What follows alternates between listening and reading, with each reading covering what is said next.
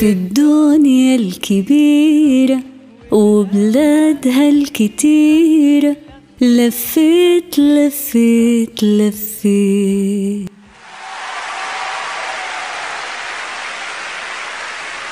وفعلا دليدا لفت. لفت أكثر من دولة بحثا عن طريق الشهرة اللي كانت تحلم فيها. بس خليني أخبركم القصة من أولها.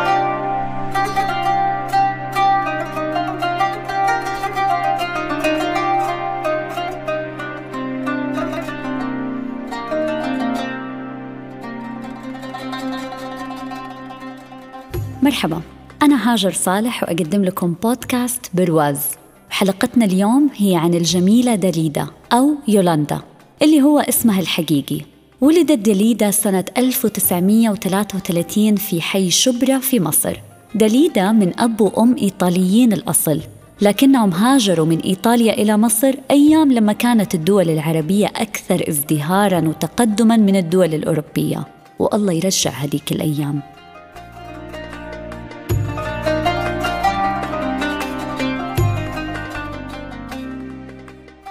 كانت دليدة تعاني من حول في عيونها واللي أتعب نفسيتها في فترة المراهقة حتى إنها عملت أكثر من ثلاث عمليات للوصول لنتيجة مرضية. ولكن هذا الشيء ما منع أرماندو حبيب الطفولة من الاستمرار بحبها ورفع ثقتها في نفسها. كانوا أهل دليدة صارمين ومتزمتين جداً وحاولت دليدة أكثر من مرة تفاتحهم في موضوع حبها للشهرة وتحديداً للتمثيل. لكنهم كانوا يرفضوا الموضوع تماماً وتمر السنين وفجأة يموت والدها بجلطة في الدماغ. وفاة والدها خلتها تحس إنها قادرة على تحقيق حلمها. وفي يوم من الأيام سمعت عن فتح باب المشاركة لانتخاب ملكة جمال مصر. فقررت إنها تشارك وما تخبر والدتها. لسببين. السبب الأول لأنها أكيد حترفض خاصة إنها لازم تظهر بملابس السباحة. والسبب الثاني إنه دليدا ما كانت واثقة من نفسها كفاية إنها ممكن تفوز باللقب ولكنها تفاجأت بقرار لجنة التحكيم بانتخابها ملكة جمال مصر للعام 1954 وطبعا صارت مشكلة كبيرة بينها وبين والدتها بس نسيت الموضوع بعد فترة.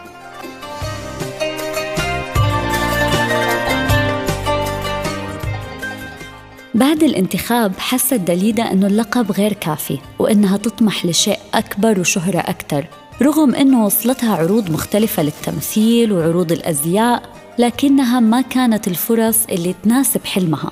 فقررت تسافر لفرنسا للبحث عن طريق للدخول لمجال التمثيل ولكنها كانت رحلة سيئة جدا لأنها ما وجدت أي فرص بالعكس كانت كل الأبواب مغلقة تماما. أصابها إحباط كبير وقررت أنها ترجع لمصر وترجع لوظيفتها القديمة وهي سكرتيرة في شركة أدوية. في هذه الفترة المحبطة تعرف عليها رولاند بيرجر اللي في البداية أعجب بشكلها الخارجي فقط لا غير لكن لما تعرف عليها أكثر اكتشف موهبتها في الغناء خاصة وإنه كان مدرب صوت فحاول يقنعها تغني وتشيل فكرة التمثيل من بالها. في البداية كانت رافضة الفكرة. لأنه الغنى بالنسبة لها ما كان الهدف الأساسي ولكن مع الوقت اقتنعت بكلام مدربها ومكتشفها الأول في الغناء. فبدأت التدريبات ويوم ورا يوم لغاية ما حست إنها قادرة تواجه الجمهور. فانطلقت في كباريهات فرنسا وانهالت عليها العروض. فقدمت عروض في الشانزليزيه وفي فيلا ديست وفي مسرح الأولمبيا الفرنسي وغيرها من الأماكن الكبيرة والمعروفة. وكانت الانطلاقة الحقيقية والشهرة الواضحة في سنة 1958 كانت حفلاتها تمتلئ بالكامل لدرجة أنه يكون في جمهور متزاحم عند البوابات ويحاول الدخول لحفلاتها بالقوة.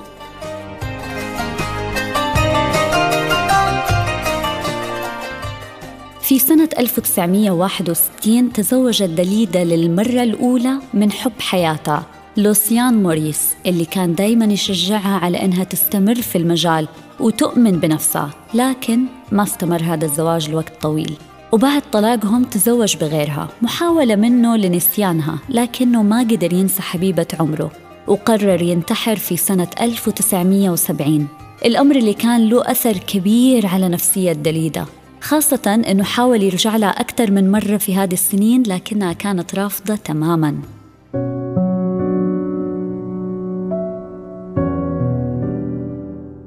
تعرضت دليدا في سنة 1967 لعملية إجهاض.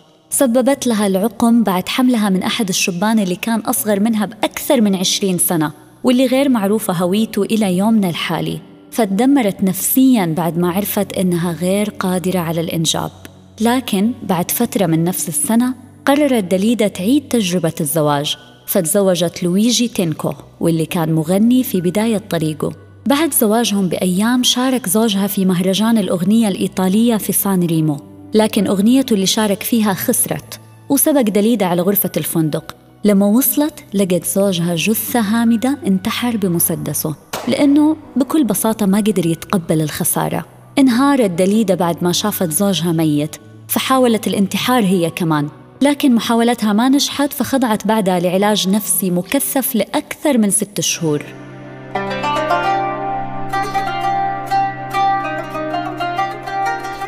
بعد خروجها من المصحة ورجوعها للفن قررت دليدا تغير أسلوبها الغنائي ورفضت بعض الأعمال اللي ما صارت تناسب توجهها الجديد. طبعا هذا الأمر وتر العلاقة بينها وبين برونو كوكاتريكس اللي دعمها وساندها بنفوذه الكبير ومعرفته لكبار الشخصيات من أول انطلاقتها فأدى هذا الأمر لانفصالهم فنياً. وكانت أول خطوة بعد الانفصال إنها استأجرت صالة تقدم فيها حفلاتها على نفقتها الشخصية مع إنها كانت متخوفة جدا من فشل الفكرة. لكن اللي فاجأها إنه كانت كلها حفلات ناجحة جدا ومزدحمة جدا. فكانت فترة السبعينات فترة ازدهار ونجاح كبير لداليدا خاصة إنها غنت بأكثر من تسع لغات. دخلت فيها لقلوب كل العالم عامة ولقلوب العرب بشكل خاص. خاصة إنها تحمل الجنسية المصرية فهذا الأمر خلى المصريين يشعروا بمدى تعلقها وانتمائها لمصر وإنها ما نسيت البلد اللي انولدت فيه وعاشت فيه. حتى أنها في نهاية السبعينات سافرت لمصر واستقبلها شخصياً الرئيس المصري أنور السادات. كلمة حلوة وكلمتين حلوة يا بلدي. ما في شك أنه فترة السبعينات كانت مزدهرة على الصعيد العملي لكن على الصعيد الشخصي مرت دليدا بأزمة جديدة في سنة 1975 وقت انتحار مايك برانت اللي كان صديقها المقرب. وبعد المصادر تقول إنه كان زوجها. بغض النظر عن مسمى علاقتهم كان شيء مدمر لدليدا إنه كل الأشخاص اللي كانوا مقربين منها أنهوا حياتهم بنفسهم.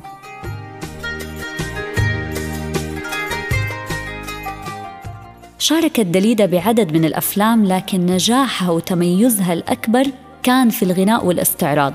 وفي سنة 1980 قدمت حفل كبير في باريس مدته ساعتين. بدلت فيه ملابسها الاستعراضية أكثر من 12 مرة وبسرعة خارقة. أذهلت كل الجمهور بتألقها وتميزها فيه. فترة الثمانينات كانت عبارة عن محاولات من دليدا للخروج من حالة الاكتئاب اللي صابتها. فسافرت للهند عشان تحاول تبحث عن السلام الداخلي عبر اليوغا أو حتى عن طريق معتقداتهم الدينية المختلفة.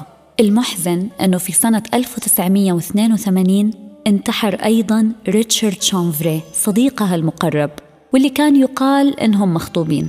انتحر ريتشارد في سيارته مع صديقته بتسريب العادم فماتوا مختنقين بسبب تراكم الديون عليهم. حاولت دليدا تتخطى أحزانها فقبلت بالمشاركة في بطولة فيلم اليوم السادس للمخرج يوسف شاهين. وحاولت كمان مرة بتقديم عرض موسيقي اسمه كليوباترا لكن حزنها كان أكبر بكتير.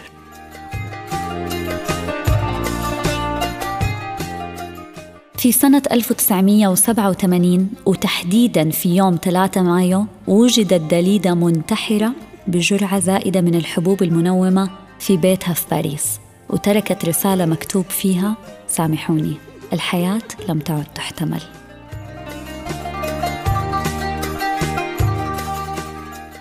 أحيانا ما يكفينا النجاح العملي أو تحقيقنا لشغفنا وحلمنا فبرغم كل اللي وصلت له دليدا ما أعطاها هذا النجاح شعور السعادة اللي كانت تعطيه للناس على المسرح. صحيح اللي مرت فيه أبدا مو سهل لكن الإنسان الممتلئ تماما من الداخل دايما يكون عنده القدرة إنه يقوي نفسه ويساعد نفسه ويعالج نفسه.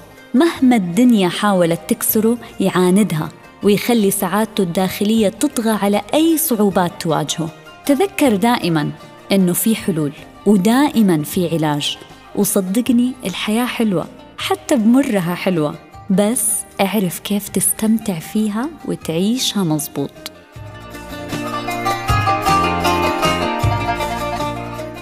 برواز اليوم اكتملت صورته معانا في حلقتنا القادمة صورة جديدة داخل برواز. معي أنا هاجر صالح. إلى اللقاء.